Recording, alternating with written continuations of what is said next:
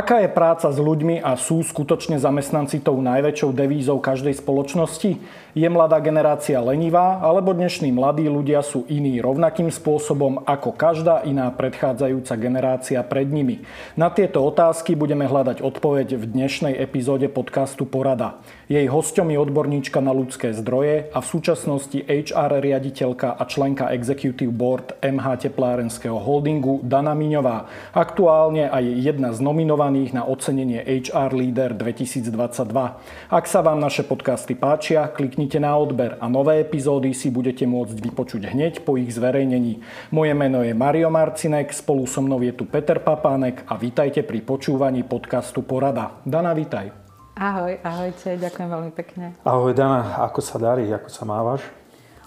Ide to, ďakujem veľmi pekne, fajn. Odkiaľ pochádzaš a ako si sa vlastne dostala k dnešnej svojej kariére? Uh-huh. No, pochádzam z východného Slovenska, ale samozrejme som typický bratislavčan. E, ako pol, viac ako polovica blávakov sú z východu. Začala som tu študovať vysokú školu. Po vysokej škole som ostala na vysokej škole ako asistent, odborný asistent a HRistiku som začala robiť od roku 2001. Do komerčného biznisu ma pozvala paradoxne moja bývalá pedagogička, učiteľka z katedry, na ktorej miesto som si sadla, keď ona sa posunula do komerčného sektoru. A kde si študovala? Čo to na Filozofickej fakulte. A tam aký odbor? Pedagogika, sociálna školská psychológia. Takže tam som vlastne si urobila PhD a po 5 rokoch pôsobenia na fakulte som sa posunula komerčnej správy. Začala som v 2001 majoristiku a, a to, robím, to robím doteraz. No a do MH Teplárenského holdingu som sa dostala doskal skrz lídra, ktorý po ostatných voľbách v podstate nastúpil ako predseda predstavenstva na MH Management, čo je 100% akcionár už teraz nášho MH Teplárenského holdingu. Luboš Lopatka, ktorý si vtedy v podstate vyskladával tým profesionálov a expertov, ktorí mali skúsenosti s transformáciami alebo sú experti v energetike a v teplárenstve ako takom. A kde si tie skúsenosti naberala? Povedz nám tak, že kde si vlastne predtým pracovala? Mm-hmm. No, ja som od toho 2001. začala stále robiť HR na oddeleniach, buď to tie, ktoré sa kreovali ako že, že, že nové oddelenie HR na Slovensku, tak to bolo v Unika poisťovne, keď sa vytvorilo HR oddelenie, ja som mala tú čest byť účastná toho nastavovania HRistiky na Slovensku, slovenskej pobočky. Potom som sa posunula do slovenskej firmy POSAN, kde sme úplne od, od základov budovali HR, kde som začala už pôsobiť v pozícii HR riaditeľa. Následne si ma Luboš Lopatka a, a partneri v Pente vybrali a stala som sa členkou predstavenstva Executive Boardu pre svet zdravia a pre Proker, kde sme spolu s Lubošom pôsobili takmer 5 rokov. A to boli tie kľúčové skúsenosti, ktoré hovorili o, buď o budovaní úplne od základov, uh-huh. alebo potom kľúčovo v tom zdravotníctve, kde boli tie najväčšie skúsenosti s transformáciou a s change managementom. No a, a to v... bol ten kľúčový odrazový mostík. Áno, a v čom by si povedala, že sú také spoločné body a rozdiely, lebo počujem tam IT, počujem tam zdravotníctvo, uh-huh. kde sú nejaké spoločné plochy a kde je nejaký zásadný rozdiel v tom, že o aký biznis vlastne ide? Uh-huh. Či to má vplyv na HR, alebo je to z pohľadu HR irrelevantné? Vieš čo, ja by som povedala tak, že aj aj, z každého rožka troška má to vplyv na HR práve tým, že hm, ten segment musíš pochopiť, pretože ja mám rada veľmi také, že košaté a také veľmi široké HR a možno aj tie skúsenosti presahujú samotné HR, lebo okrem HR vediem aj BOZP oblasť, čiže bezpečnosť, mhm. ochranu zdravia, ja neviem, požiarnú ochranu, mm pracovná zdravotná mhm. služba, čiže je to veľmi široké, komplexné. A ono veľmi závisí od toho, že, že v akej etape a v akej kondícii vstupuješ do firmy a aké zadanie ti ten líder, ktorý ťa nahajruje alebo ťa potrebuje do svojho týmu, ti dá. A toto podľa mňa bolo veľmi kľúčové, že práve tými rokmi a mojou skúsenosťou v podstate mne veľmi sedí práve tá prvá fáza, tá transformácia. Hej? Tá pomerne náročná, ale tu som sa našla.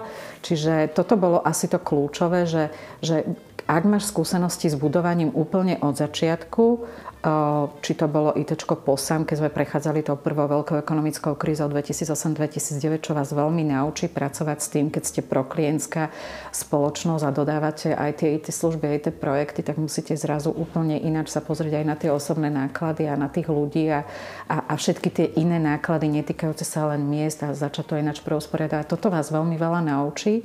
A potom, keď sme išli do toho zdravotníctva, tak to už bola, to už bola mega transformácia. Vlastne začať transformovať a nás nastavovať aj veci týkajúce sa, ja neviem, riadenia ľudských zdrojov, úplne iným spôsobom, ako to bolo bežné v tých pôvodných regionálnych nemocniciach. A toto bola tá veľmi dôležitá škola. Čiže segment má vplyv na to, že ak chceš byť veľmi rýchlo aktívny, ten segment musíš pochopiť. To znamená, že ja neviem, vo výrobe teraz od prvého dňa si zobrať bakanže, zobrať si prilbu a prejsť si tie závody a veľa sa rozprávať s výrobou pretože to HR nemá byť len uzavreté a mhm. žiaľ častokrát v tých mnohých firmách to je len, že uzavreté do seba, ale to, čo ja učím tiež mojich ľudí kľúčovo je proste byť tu kľúčovo pre ten core business a poznať tie požiadavky toho core businessu, mm. aby si ich ty vedel naplňať, lebo ináč ani tú stratégiu robiť nevieš. Hej. Čiže vo finále nie je vlastne jedno, že kam prídeš. Musíš navnímať aj tie špecifika. Jednoznačne musíš navnímať špecifika. Potom je veľmi dôležité to, čo som hovorila, tie očakávania buď to majiteľov, alebo akcionárov, alebo samého lídra pretože ten líder vie, do akej kondície prichádza a čo s tou spoločnosťou alebo s hlukom nejakých solitérov, ktoré chceš stransformovať, zlúčiť do jednej akciovej spoločnosti, čo ty všetko potrebuješ urobiť. A, a práve na tieto etapy a tie kroky, ktoré ťa čakajú, tak ty osádzaš v tom executive boarde ľudí, ktorí majú tú expertízu, prešli si tým, sú seniory, vedia sa obklopiť správnymi ľuďmi, vedia robiť aj nepopulárne kroky, lebo change management, krizový management proste za toto vám tlieskať nebudú, hej, keď idete aj. robiť, lebo začínate optimalizáciou, meníš procesy, meníš štruktúru, potrebuješ sa pozrieť na tú kondíciu, potrebuješ ju navnímať, potrebuješ si to pozrieť cez prediktívne modely, cez čísla, že kde si sa dostal a ako to bude vyzerať o 5 rokov, tá kondícia a tie čísla nepustia. Toto je veľmi dôležité.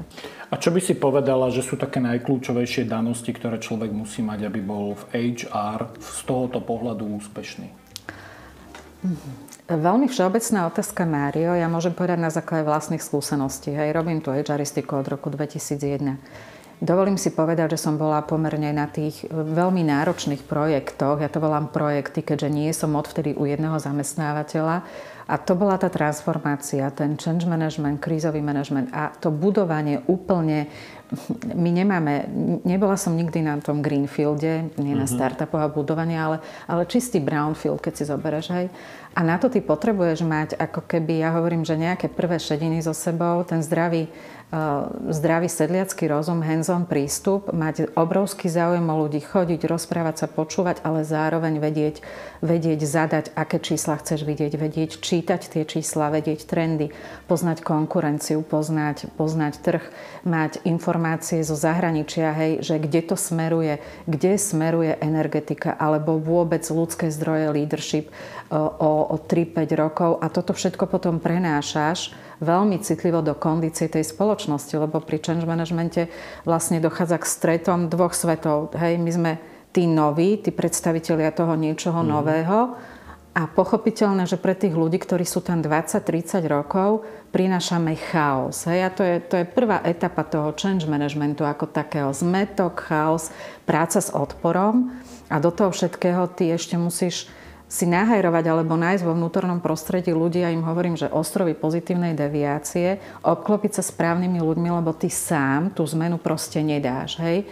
Takže toto je veľmi dôležité, že, že ak hovoríme o tej mojej skúsenosti, tak aké predpoklady ten človek musí mať, to, čo som hovorila, on musí mať tú skúsenosť s tým, musí mm, byť dobre morálne, eticky nastavený, mať rovný chrbát, pretože toto sú veci, kde ty musíš, ako mne sa stále osvedčilo vidieť v tom fakt vyšší zmysel, hej, a, a chápať a potom učiť e, ľudí a obklopovať sa takými ľuďmi, ktorí ten príbeh chcú zdieľať s tebou, to why, ten purpose, hej, že prečo to robíš, hej, že nie len, že, že ideš si namočiť ruky v hlíne, ten hands-on prístup, gazdovský prístup, ale že vidíš ten vyšší zmysel, že, že prečo toto robíme napríklad v energetike alebo v teplárenstve, hej, že toto má zmysel. Mm. No a som človek, ktorý nevie nič o HR, mm-hmm. možno mnoho z našich poslucháčov. Ako sa vlastne nastavuje HR stratégia? Spomínala si dáta, čísla. S akými dátami pracuješ? A jednoducho vysvetlí nám nejak tak krok za krokom, čo sú tie kroky, keď prídeš do tejto novej situácie, čo potrebuješ vedieť, ako s tým narábaš a ako sa to vlastne začne budovať a vyvíjať tým smerom, kam to potrebuješ dostať, mm-hmm. aby si mhm. splnila tie ciele, ktoré sú ti kladené. No prvé, čo keď niekde prídeš, e, to je tak, ako keď človek začne s niekým randiť, alebo dávaš dieťa, vyberáš mu školu, alebo príde dieťa do školy. No, uh, ideš, si na, ideš si načítať veľmi veľa informácií, referencií, zistíš informácie, ktoré sú dohliadateľné, ja neviem, výročná správa a všetko možné. Prídeš do toho prostredia a samozrejme, že potrebuješ vidieť podklady, a tie každá firma má, či má HR, alebo má iba personálne oddelenie, ktoré je pod finančným, alebo má len personálne špecialistov, nemá manažérov a nemá riaditeľov, lebo aj v dnešnej dobe je veľa firiem, ktorí nemajú riaditeľov HR a kde ten človek zodpovedný za HR nie je súčasťou executive boardu mm-hmm. alebo predstavenstva. Ja mám tú čest byť stále e, členom executive boardu. No prídeš a samozrejme, že tie dáta, ja hovorím, každá spoločnosť má, alebo minimálne, čo sa robia mzdy. A to znamená, že ty vieš vyťahnuť jednoduchý Excel a pozrieť sa počty ľudí, vieš z osobných dát vyťahnuť ich vek, ich typy pozícií, ako dlho tam sú, e, kedy prišli e, a ako sa ti hýbu mzdy cez organizačnú mhm. štruktúru, nejaké mhm. nákladové strediska. To už je úplne ten základ, ktorý ti vie, ak vieš pekne pracovať s číslami, z toho si urobíš kontingenčky, prehľady a pozrieš sa, OK, tak napríklad u nás najväčšie percento pozície, hovorím teraz cez príklad, že zaujíma ma výroba a pozriem si, že aké percento zo všetkých zamestnancov je tá najkľúčovejšia pozícia, to je, energetik, to je operátor energetických zariadení. Mm-hmm. Tak si zoberiem, že OK, tak z celkového počtu e, zamestnancov takéto percento sú títo operátori a začnem sa pozerať operátor, aký vek majú, od do, ako dlho u nás pracujú. Urobím si predikciu, že pri, pri dovršení nejakého fyzického veku podľa aktuálnej legislatívy 62, 63, 64 rokov, kedy mi tí ľudia začnú odchádzať do dôchodku. Potom sa pozriem dovnútra, idem ďalej s, s manažermi a riaditeľmi zodpovednými za core business sa pozerať na to, chcem vidieť ich pracovné náplne, chcem vidieť organizačnú štruktúru a tak ty si skladáš a dávaš dokopy a, a v podstate musíš mať veľmi dobré analytické myslenie, z toho vedieť syntetizovať a vyťahnuť tie kľúčové veci pre teba, kde ti, ty navnímaš tú kondíciu, tú teplotu tej spoločnosti a povieš si, toľko ľudí mám s takým priemerným vekom toľko ľudí mi napríklad do 3, alebo ja mám rada predikcie na 5 rokov, mm-hmm. do 5 rokov mi takéto percento odíde do dôchodku. Mm-hmm. A z tých kľúčových pozícií je to také a také. A to sú pre teba základné vstupy na tvorbu tej stratégie. Hej? Jasne, posúva sa to potom v čase. Tak. teraz sa bavíme naozaj o podniku, ktorý má také naozaj základné nejaké rámce, základné informácie. Čo v prípade, že by si došla do podniku, ktorý je po výbuchu, mm-hmm. že tam naozaj nič nenájdeš. Koľko, koľko trvá naozaj spracovanie takéto stratégie tam. Keď to vieme porovnať, koľko trvala taká stratégia u posledného zamestnávateľa, koľko by to trvalo proste v zanedbanom podniku. Mm-hmm. No, veľmi pekná paralela, uh, Peter, s tým, keď sme my prišli do mhm. tohto mm-hmm. vtedy ešte len uh, nejakého že virtuálneho holdingu a začali sme toto tvoriť a uh, my sme prišli, že 6 samostatných solitérov. Ja keď mm-hmm. som tam vtedy prišla v lete 2020 a, a chcela som robiť tieto predikcie, my sme ich nemali z čoho robiť, alebo tieto prehľady, hej. Tak sme sa nakontaktovali na tie pôvodné persom zdárky v tých jednotlivých závodoch, spoznala som mm-hmm. ich a z tých pôvodných dát v tej podobe, v akej to bolo, sme sa snažili vyťahnuť tie dáta a ak máš pri sebe lebo tie dáta musia niekde byť. Hej? Áno, tie mzdy, tie mzdy proste, sú, áno, sú, to je základ. Sú, hej? Sú, alebo Začín... sociálna poisťovňa. Presne tak, čiže ty vieš zo socky, ty vieš zo zdravotnej mm-hmm. poisťovne mm-hmm. cez odvody. Proste ty musíš byť akože pohotový, kreatívny, no. že ak ich nemám vo firme, tak predsa musí, musí, sú z tretej strany, no. kde máš podpísané GDPR, lebo odvádzaš mm-hmm. nejaké odvody a oni majú prehľad. Čiže vieš si sa vynájsť a z toho mm-hmm. si to vieš vypočítať. Hej? Čiže my sme presne takisto začínali zo šiestich diametrálne odlišných informačných systémov, niekde dáta boli, niekde dáta ani neboli, sme začali robiť prvé, prvé takéto prehľady. Hej. Ja som nastúpila a po mesiaci a pol už sme mali prvé prehľady. Ale to, áno, ale to som povedala, toto áno. sú surové podklady áno. z toho, čo sme tu našli a s tým ideme ďalej pracovať. Hej? A začneš sa pozerať na to, ako si zjednotiť číselníky. Začneš sa pozerať na to, že či vieš zjednotiť, ja neviem, skupiny pracovných pozícií do nejakých skupín, mm. aby si mal lepšie prehľady a evidenciu. Takto sme postupovali. Mm. Aké možnosti máš ako manažér, ktorý za túto oblasť odpovedá, respektíve ako často si v konflikte s finančným alebo riaditeľom alebo so CEO podniku? No, u mňa je to podstatne jednoduchšie, lebo ja som člen toho executive mm-hmm. boardu. Hej? Čiže my sme ako keby, uh, my sa pravidelne, každý pondelok máme poradový pondelok a z jednej porady áno, som si odbehla k vám na poradu. Čiže my proste na týždňovej báze máme porady vedenia, kde Aj. si dávame pravidelné statusy a kde sa obrusujú tie hrany a nastavujú sa tie veci a do konfliktu tak, do zdravého, tak, tak, tak, tak, taký ten zdravý, presne, presne. taký ten zdravý konflikt prichádzaš v podstate ako keby e, prichádzaš permanentne, tak, vyjednávaš a ja musím povedať, že, že my už sme, tie naše hrany sú obrusené a my sa vieme rozprávať a my vieme hľadať spoločnú reč na to, že ak si v takomto prostredí, ktoré bolo predtým um, pomerne zanedbané, čo sa práce s ľuďmi týka, si dovolím povedať, a kde sme sa všetci spoločne zhodli, keď sme tvorili jednu firemnú kultúru, všetci členovia vedenia a ďalší mm-hmm. ambasádori, ktorí ju s nami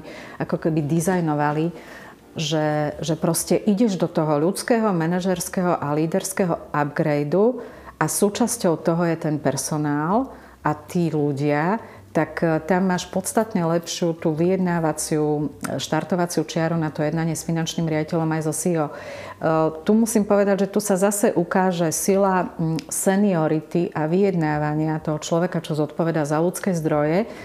A na to ja odporúčam byť veľmi dobre pripravený. Hej? Že, že mnohí HRisti ešte stále si neuvedomujú, že proste naša práca nie je len o softoch. Hej? Tie softy sú základ, aj keď si pozrete predikcie, že ja neviem, že kľúčové kompetencie do roku 2025. Uh, um, sú veľmi dôležité softové, ale na prvom mieste je všetko z balíčka riešenie problémov a analytické myslenie. Dáta, dáta, dáta. Áno, hej?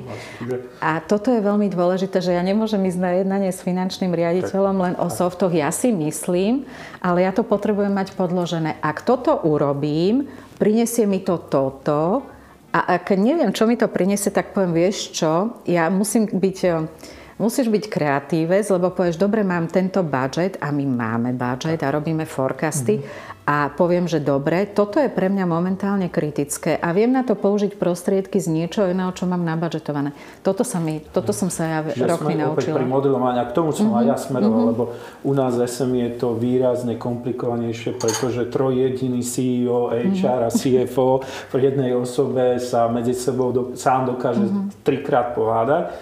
A ako ty ale motivuješ zamestnancov, ako ich lákaš a ako, ako, ako ich udržiavaš, tých kľúčových ľudí? A prípadne si to môžeme povedať priamo v špecifikách teplární, čo nie je úplne možno bežný podnik, respektíve máš skúsenosť z privátnej sféry a v podstate tie štátne teplárne, to je asi že je úplne iné zviera, jak sa vraví. Tak ako to potom pretaviť do toho? Mm-hmm. No, mm, asi je dôležité na začiatok si povedať tie špecifika energetiky a teplárenstva. Hej? Že toto je veľmi dôležité pochopiť, aby si išiel veľmi citlivo a neurobil unáhlené kroky a neobližil tým bardom, tým s expertom, mm-hmm. ktorých tam máš. Hej. Energetika a teplárenstvo, ktoré je súčasťou energetiky a teda výroby, e, tepla, elektriny a chladu, e, je veľmi konzervatívny biznis ktorý tu bol a ktorý si žil tým svojim životom, lebo je nutný, centrálne zásobovanie teplom potrebujeme, elektrínu potrebujeme a on si žil svojim životom. Veľmi silno tam fungovala stavovská hrdosť a dedenie pozícií z generácie na generáciu. A toto tu 10 ročia pretrvávalo a to je jedno, či tie teplárne boli súčasťou slovenských elektrární alebo sa v istom momente odčlenili a potom úplne sa odčlenili na samostatné solitéry.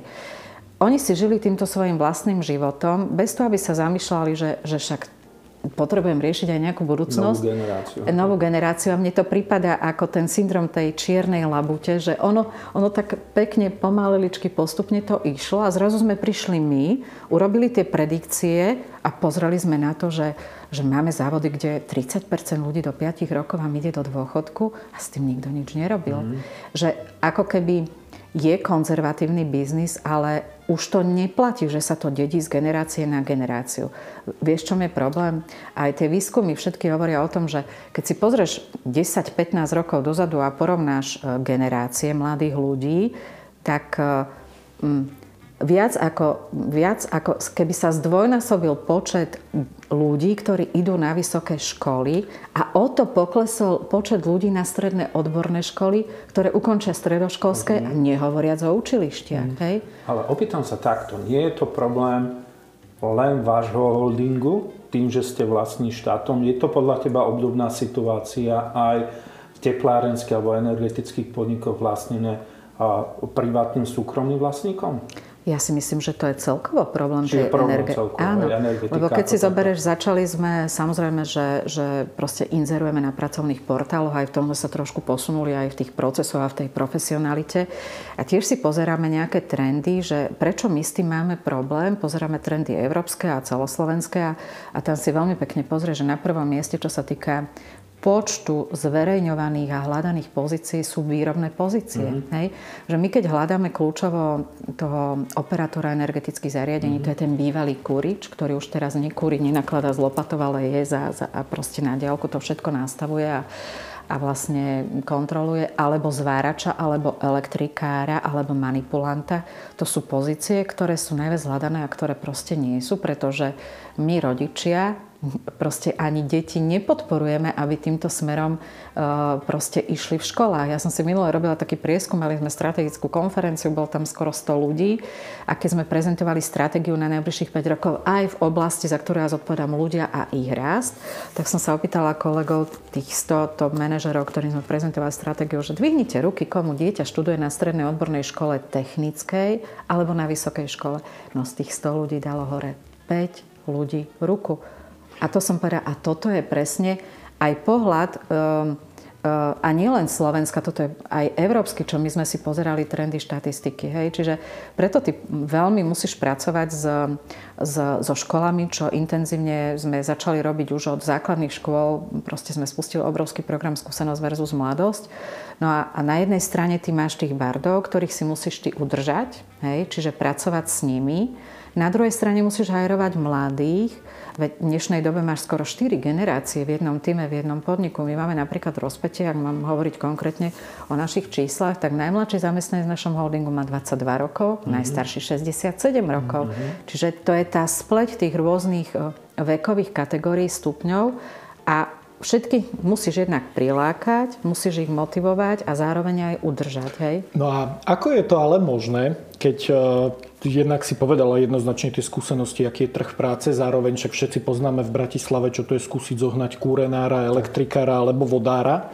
Ako je možné, že tie povolania asi logicky nie sú možno tak finančne stále dobre ohodnotené, aká je ich dôležitosť pre nás všetkých, že to vlastne vôbec neláka tých mladých ľudí isto študovať. Je to taká nejaká stigma, že to je manuálna práca a proste všetci chcú robiť v nejakom korporáte v open office, alebo čím to je, lebo ja tiež vždy nadávam nad tým a sa smejem, že som mal ísť robiť zvárača alebo elektrikára, keď sa tu zúfalo snaží človek niekoho na to zohnať a vlastne nemôže, lebo tí ľudia sú absolútne beznádejne vybúkovaní. Lebo toto nie je problém aj vášho sektora, nie. lebo tu počúvame nie. z celého nie. priemyslu. Akože potvrdzuje to staré zlaté remeslo má zlaté dno a proste ich nenájdeš. Uh, je veľmi málo, v podstate klesol počet stredných odborných učilišť a stredných odborných škôl.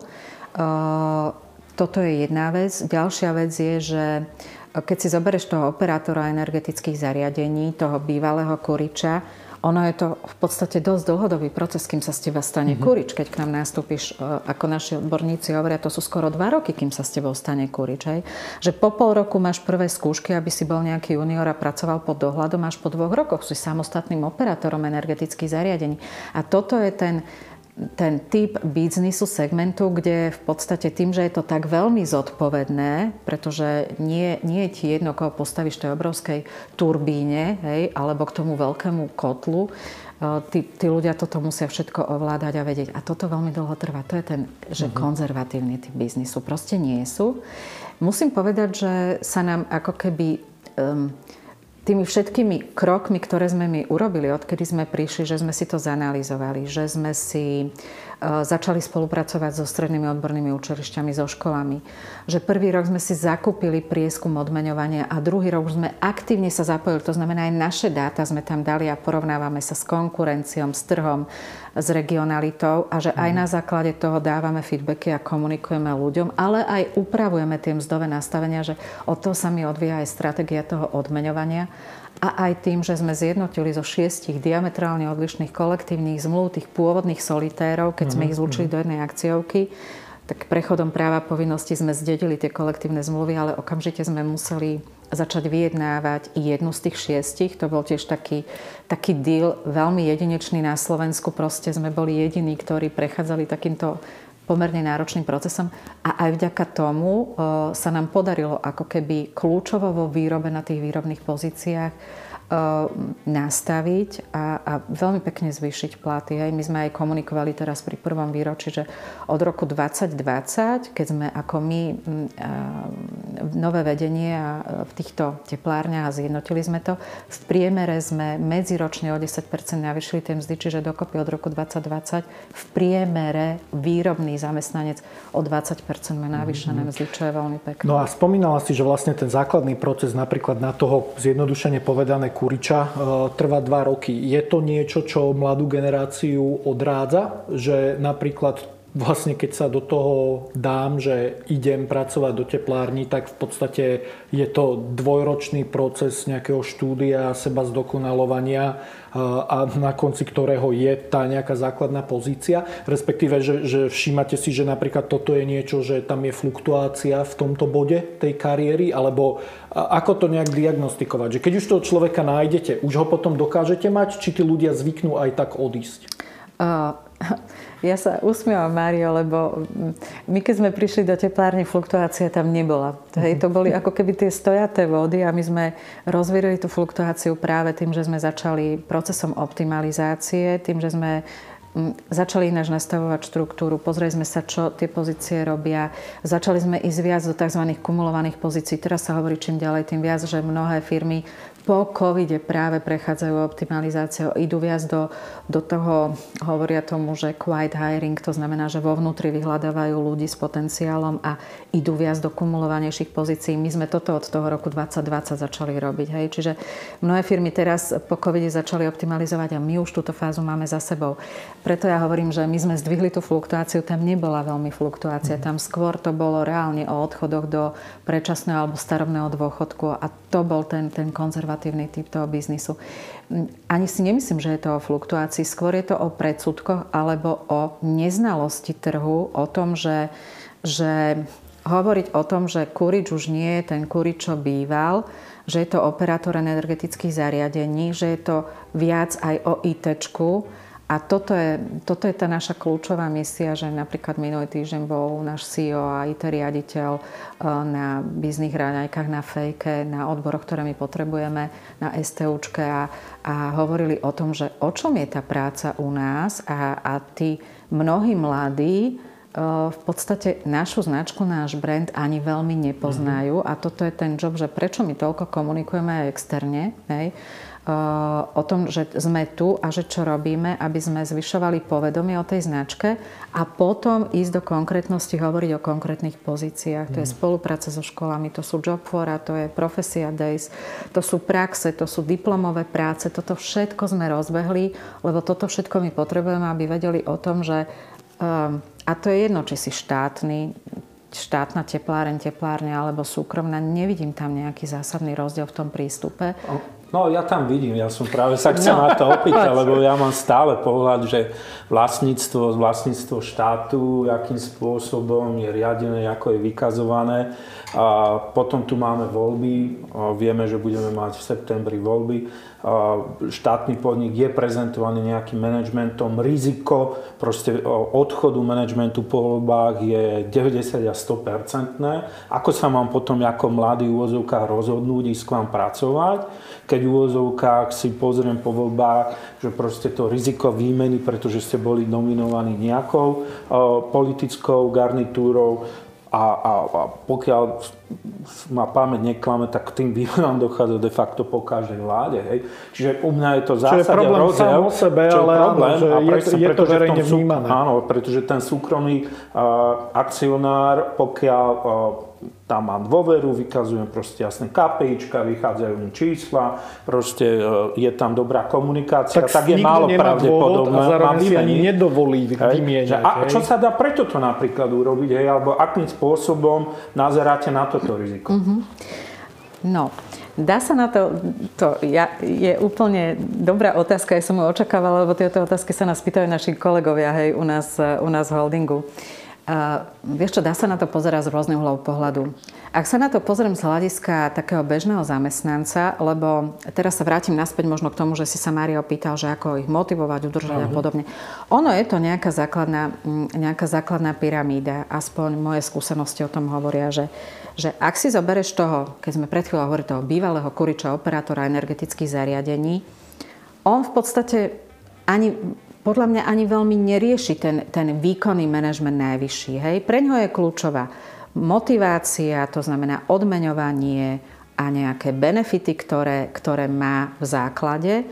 A tu musím povedať, že, že v podstate dostávame čím ďalej tým viac feedbackov pozitívnych tým, že, že mm, čo sme urobili s tými platmi, ako sme to stransparentnili, ako sme to ponastavovali. My za ten rok od mája minulého roku doteraz, do mája, sme štyrikrát vyplácali všetkým zamestnancom veľmi atraktívne, mimoriadne odmeny v rovnakej výške za hospodárske výsledky a, a ďalšie odmeny boli za to, že aby sme im pomohli pri tejto nelahkej situácii zvyšovanie cien a všetko to, čo sa deje na nielen Slovenska, ale proste aj... Je to, je to štandardne, je to obdobné aj v tom súkromnom o, sektore? Akože...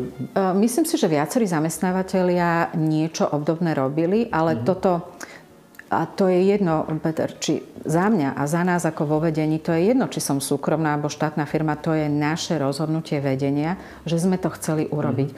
Podeliť sa s tými ľuďmi, že s nami prešli tou náročnou transformáciou, to fakt nebolo jednoduché zlúčiť čas solitérov. Pri optimalizácii, pri, tým, že, pri tom, že si im v podstate povedal, že navyším vám plat, ale budete viac robiť, lebo tam bola pre mm. Že si zoptimalizoval mm. tých ľudí, že si zmenil štruktúry, že prišiel nový manažment, uh, uh, že chceš, aby ľudia spolu rozhodovali a neboli za zavretými dverami a že nie len nejakí traja, štyria rozhodujú mm. za mhm. zavretými dverami, že ich učíš finančnej gramotnosti, projektové mm. procesy, že nastavuješ. Toto všetko sú nové veci. Hej? Čiže toto je tá základná úroveň tých bežných kolegov vo výrobe, im to je v podstate podľa mňa, teraz hovorím možno veľmi otvorene, nie že úplne jedno, mm. ale ty tak zásadne neriešia to, kto bude hore. Riešia no. to možno manažéri a, a možno tí ľudia, ktorí prišli za nami, lebo viac ako 10% našich kolegov sme, mm, sme nabrali už my kľúčovo, odkedy sme prišli skoro 3 mm-hmm. roky, to budú v lete, hej.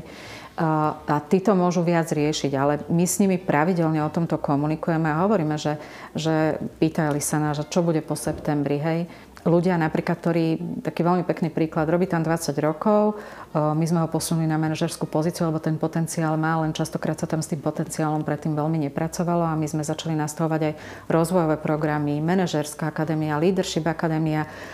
Proste z každého uhla pohľadu proste je to v tej našej stratégii, že musíš nielen tie výrobné, ale aj tie leadership veci nejako nastavovať, posúvať a takýto človek sa pýta, čo bude po septembri. To je dobré, presne, ja sa ešte raz opýtam. No. A nastavujete aj vy nejaké KPIčka alebo proste nejaké hodnotiace prvky, ktoré budete smer, komunikovať aj smerom na vonok, aby po prípadnom výmene manažmentu ten nový management bol nútený de facto plniť nejaké ukazovatele presne kvality. Tak, presne tak. Čiže my sme, sa Počuj, my sme, to zlúčenie prebehlo ono zlúčiť 6 solitérov, to fakt nie je sranda. Hej, to bol mega projekt, ktorý mal viac ako 400 či 500 riadkov v Excelovskej tabulke, čo všetko sa muselo robiť interne, ale aj voči externému prostrediu, aby z tých šiestich samostatných akcioviek vznikla jedna.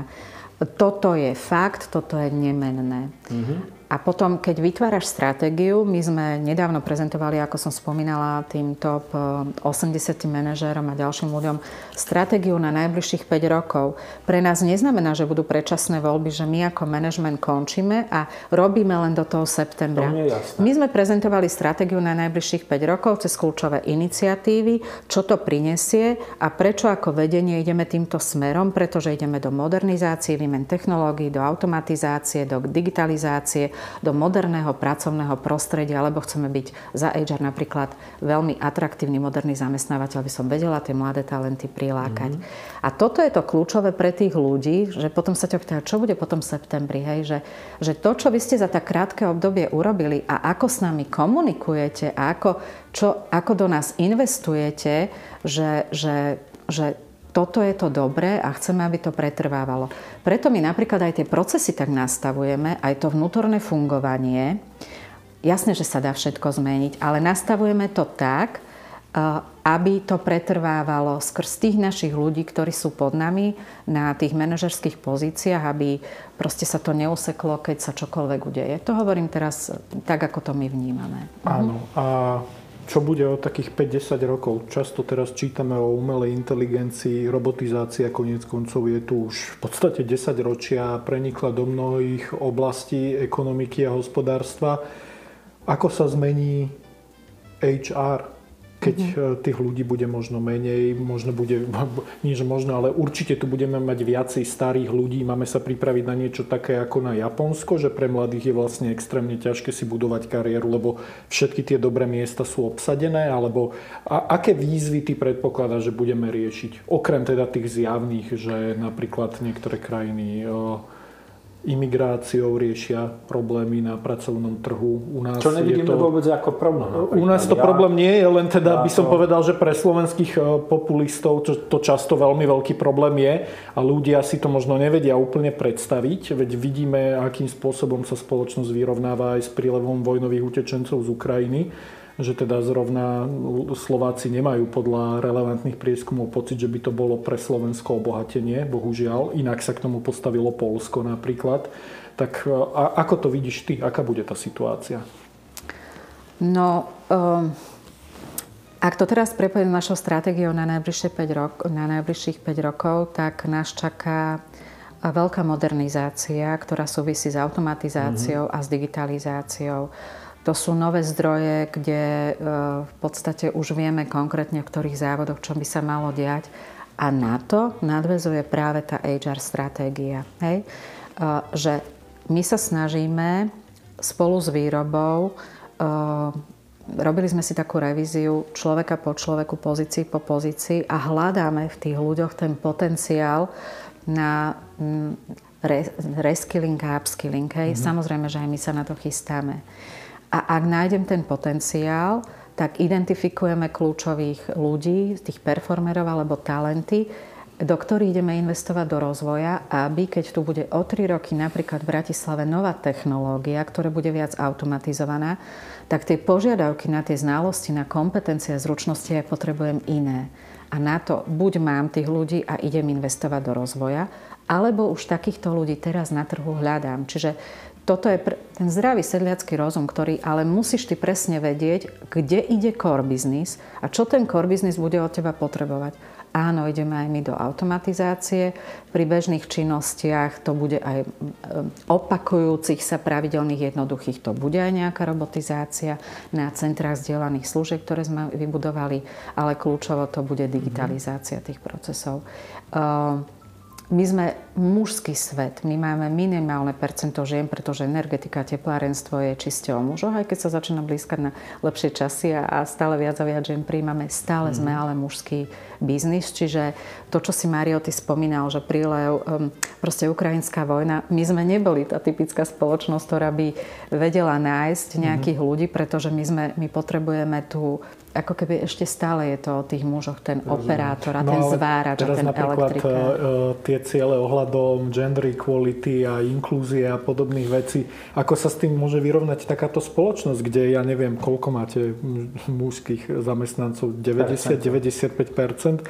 Um, je to vôbec u vás reálne, že by to niekedy bolo pol na pol? A, a vieš čo, a na toto, na toto nebudem veľmi odpovedať, pretože Uh, Opäť sedliacký ako? rozum. Sedliacký rozum. Hej. Ja Aha. som stále zastanca sedliackého hej. rozumu. Hej? Aj sa nás, aj moje kolegyne, našej finančnej riaditeľky Lenky Smrekovej, že, že proste, že žena finančačka a, a my sme šiesti vo vedení a dve ženy. A to nie je z hľadiska diverzity, inklúzie alebo gender pohľadu. No proste Luboš si nás vybral s takou skúsenosťou, ktorú máme, Luboš Lopatka vtedy a aj keď došlo k výmene CEO, aj ten Marcel Vrátny proste je asi s našou prácou spokojný a sme ako tým dobrí a sme tam tie ženy nie preto, že mm-hmm. gender, ale preto, že si vieme zastať a máme expertizu v tej skúsenosti a sme silné osobnosti. Hej? Čiže ja, ja som zastanca zdravého rozumu a v tomto prípade nič iné neviem povedať, ako reálne si neviem predstaviť, čo teraz s tou spoločnosťou urobiť. Hej? Že, že robiť kampaň na ženy, aby prišli robiť elektrikárky alebo zváračky. Veď robiť zvárača znamená proste mať certifikát, e, mať 21, 22, 23, proste tie všetky e, certifikáty alebo povolenia, alebo čo potrebuješ, tie zákony, hej. Toto, ja to vnímam stále ako mužský svet, nech e, možno to nie je to populárne, čo chcete počuť, alebo chcú naši diváci počuť, ale toto je môj zdravý Ja sa pýtam, ako mňa, mňa to reálne zaujíma, pretože sú samozrejme povolania, ktoré sú istým spôsobom spoločensky atraktívne. A tam, e, alebo ja neviem, často sa o politike hovorí, hej, že, že prečo kto má na kandidátke toľko žien, že nerobia programovo nič preto, aby tie ženy lákali, lebo vedie to samozrejme obohacujúce.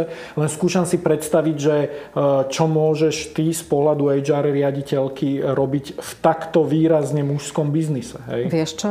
Čo je kľúčové? Robím všetko preto, aby som mala ľudí na správnych miestach a to je pre mňa základ. Hej? Mm-hmm. No, nás zaujíma ešte naozaj, že sme sa bavili o tom zamestnávateľskom pohľade. Čo očakávajú zamestnanci?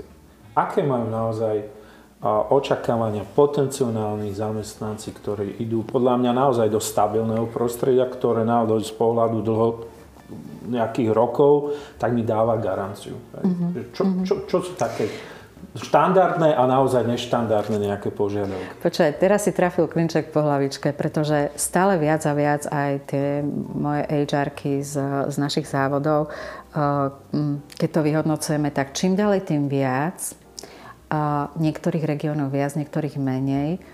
Presne toto začína rezonovať, keď nám ľudia reagujú na otvorené pozície. Že chceme k vami zrobiť, lebo istota a stabilita. Toto je veľmi silné u tých bežných výrobných pozícií. Hej? Odmeňovanie, nejaké benefity, ste istota a ste stabilita. Vy tu budete, pretože keď nebudeme vyrábať teplo, budeme vyrábať mhm. chlad, ale elektrínu vyberáme, keď máme kombinovanú výrobu elektriny a tepla. Čiže toto je veľmi dôležité, na tom ideme stávať. No a teraz čo očakávajú?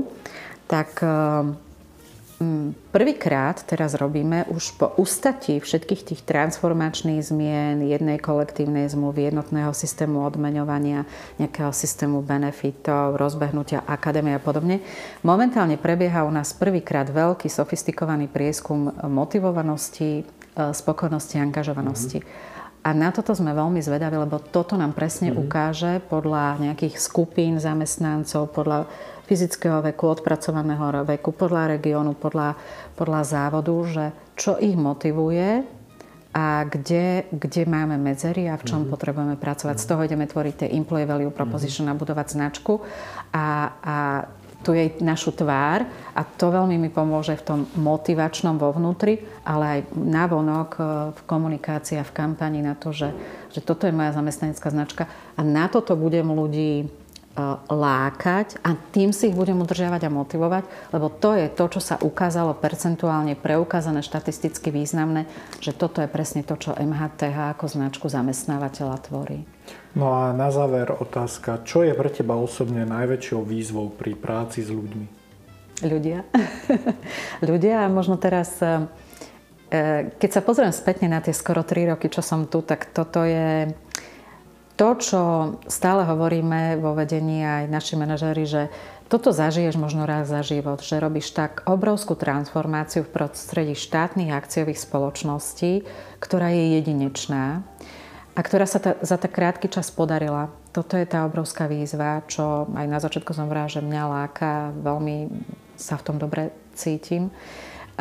Že sme budovali úplne od základov firemnú kultúru so všetkými prvkami a atribútmi, ktoré ju tvoria, úplne od začiatku že sme úplne od začiatku, bez toho, aby nám nejaká matka v zahraničí dala stratégiu, budovali a nastavovali stratégiu spoločne vo vedení za všet, komplexne za všetky pohľady v spoločnosti. A potom sú to ľudia a tá najväčšia výzva, ktorej mm, sa teraz začíname veľmi intenzívne venovať, sú medzigeneračné týmy a tá solidarita medzi generáciami. Nemám veľmi rada, aj keď treba o tom rozprávať, že akí sú mladí, hej, ako aj ty si, Maria, hovorí, sú mm. leniví alebo sú iní. Oni nie sú leniví. Hej, my máme predsudky, my ich máme zaškatulkovaných nejako. Oni si veľmi náročným obdobím prešli skutočne. A to viem ako matka takéhoto dieťaťa. Uh, my potrebujeme, keď si zoberieš ten diapazon, jak som hovorila, že najmladší 22, najstarší 67 rokov, my potrebujeme hľadať to, ako majú medzi sebou spolupracovať, komunikovať. Toto ich potrebujeme učiť, lebo to na, na pracoviskách veľmi nevedia. Čiže to by bola jedna vec, ktorú by si mala poradiť každému, povedzme, zamestnancovi alebo človeku, ktorý niekde pracuje, že na tomto má pracovať, aby kariérne rástol a niekam sa posúval táto schopnosť spolupracovať so svojimi kolegami a pracovať v týme? Alebo čo určite, by to bolo? Určite. Vieš čo, ak si pozrieš tých, ja neviem, že, že top 10 e, kompetencií, ktoré Európske Business Forum definovalo na najbližších 5 alebo na koľko rokov, tak medzi tými desiatimi medzi tými desiatimi e, je 5 na riešenie problémov, dve kompetencie self-management, dve na technológie, využívanie, rozvoj a jedna na prácu s ľuďmi. A tá práca s ľuďmi je, je leadership a sociálny vplyv. A leadership, ja si myslím, že čím ďalej, tým viac m, sa budú riešiť tie medzigeneračné solidarita, to volá Európska únia. Proste tá spolupráca alebo tie medzigeneračné týmy, hej, Mala som zo pár stretnutí s konzultantmi, riešili sme to, že, že ako to je uchopené a ako sa to komplexne rieši. A myslím si, že a ak ja mám dobré informácie, skoro v každej spoločnosti, a to je jedno, akýkoľvek segment, toto potrebujete a potrebuješ riešiť. Tak ti ďakujeme, že si bola hostkou v porade. Ďakujeme a pekne. Veľmi pekne ďakujem aj ja.